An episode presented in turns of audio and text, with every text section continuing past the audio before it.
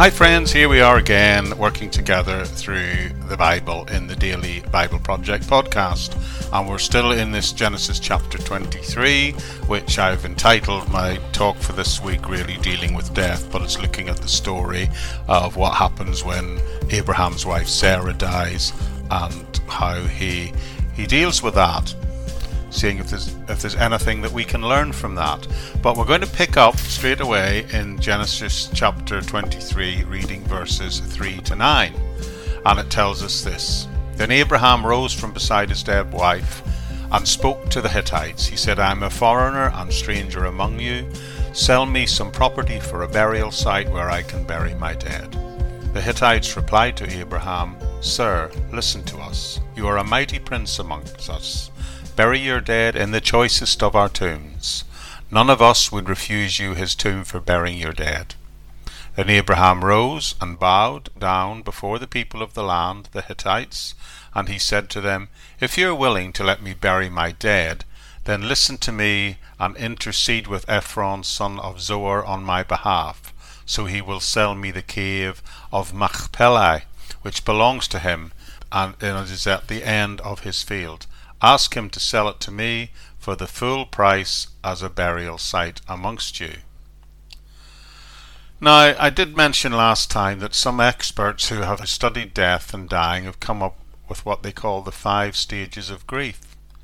Now, when I've in the past talked to people who are going through the loss of a loved one, I usually mention these steps, but I think it's interesting that I believe they are biblically identified here as part of a normal grieving process.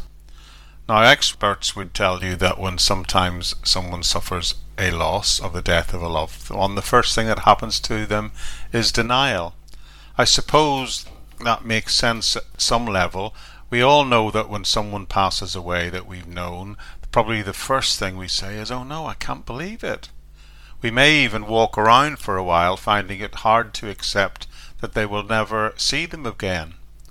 So even for people in fairly casual relationships, there's that very limited form of denial. But the closer the relationship is, the more intense that feeling usually is. And that's perfectly natural. When it's someone you love, there is often part of you that just finds it really difficult to face up to the fact, hard to believe really, that you can accept that you're never going to see that person again and they're really gone. And that is a very low level form of denial. Now, the second phase is of, I often see is people often feel an element of, of guilt about the death. Now, what I mean by that is that people feel guilty in the sense that they think after the person's died, you know, I wish I'd said something to them about how much they meant to me, or I wish I'd done things differently. I wish I hadn't had that argument with them last week, that sort of things. Now, that's for some people can even lead to a sense of anger, anger at themselves. But the third phase of denial, which some people say is anger, is usually more a sense of feeling angry with themselves. But some people can even get angry with the person that has left them and died, and maybe left them, you know, feeling emotionally vulnerable, and sometimes even get angry with God and blame him for allowing that person to die. But then for most people, there's hopefully a point when they can eventually reach a point of acceptance. Eventually, they can really see that their loved one has indeed gone, and they begin to try and put their life back together minus that person. Now, for Christians, those basic truths will be too, but the intensity and the, the, the type of emotion that they experience may be slightly uh, different from those who don't know the Lord. But I, I do think it's helpful to know that we need to understand that these feelings and these intention mo- emotions that we might experience are natural, normal and real for everyone. And I also know that we need to be prepared for what happens when someone we know loses a loved one, or where, and of course, we and ourselves do. Now, when I say these are steps, that's what the world calls them.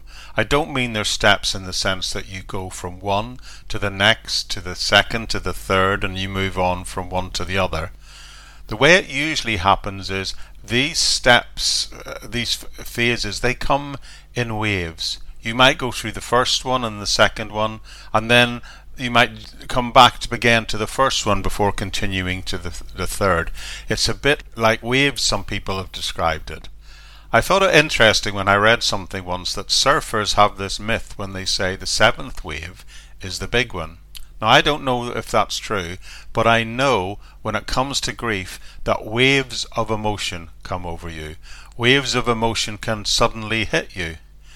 Just think, when you think you're getting over it and you're maybe at a later stage in the process of grieving, then you get overwhelmed and swept away by that big emotional seventh wave, so to speak. Perhaps a smell, perhaps a memory, perhaps a place you visited, perhaps even seeing someone who looks like your dear departed loved one sets you off in that raw emotion again. But isn't it interesting that was what was natural for Abraham thousands of years ago is still natural for us today? And I believe this text is simply telling us and trying to help us by saying, look, a great man of faith like Abraham did it then, and it's normal and natural, and maybe you might even say a healthy thing for us too, to be upset and to cry and to mourn. But we can also see that Abraham, in this passage, he reaches a point where he believes it's now time to address some of the practical issues that have arisen following the death of his wife. So the next thing we see Abraham do is purchase a piece of burial land.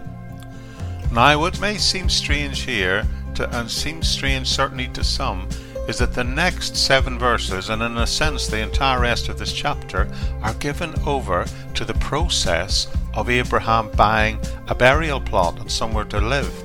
And there's nothing like this anywhere else in the Bible that we see this much detail over a legal process like this. So why did the author of Genesis decide to give so much space to the fact that he's simply buying a burial plot, a plot of land? Why are these details important? Well, hopefully, if you pop back again tomorrow and join us again, we shall find out in the next episode. So I hope you found that helpful, and that's it for today. But other than that, I hope that you'll be able to join me right back here tomorrow on the Daily Bible Project podcast. Bye-bye for now.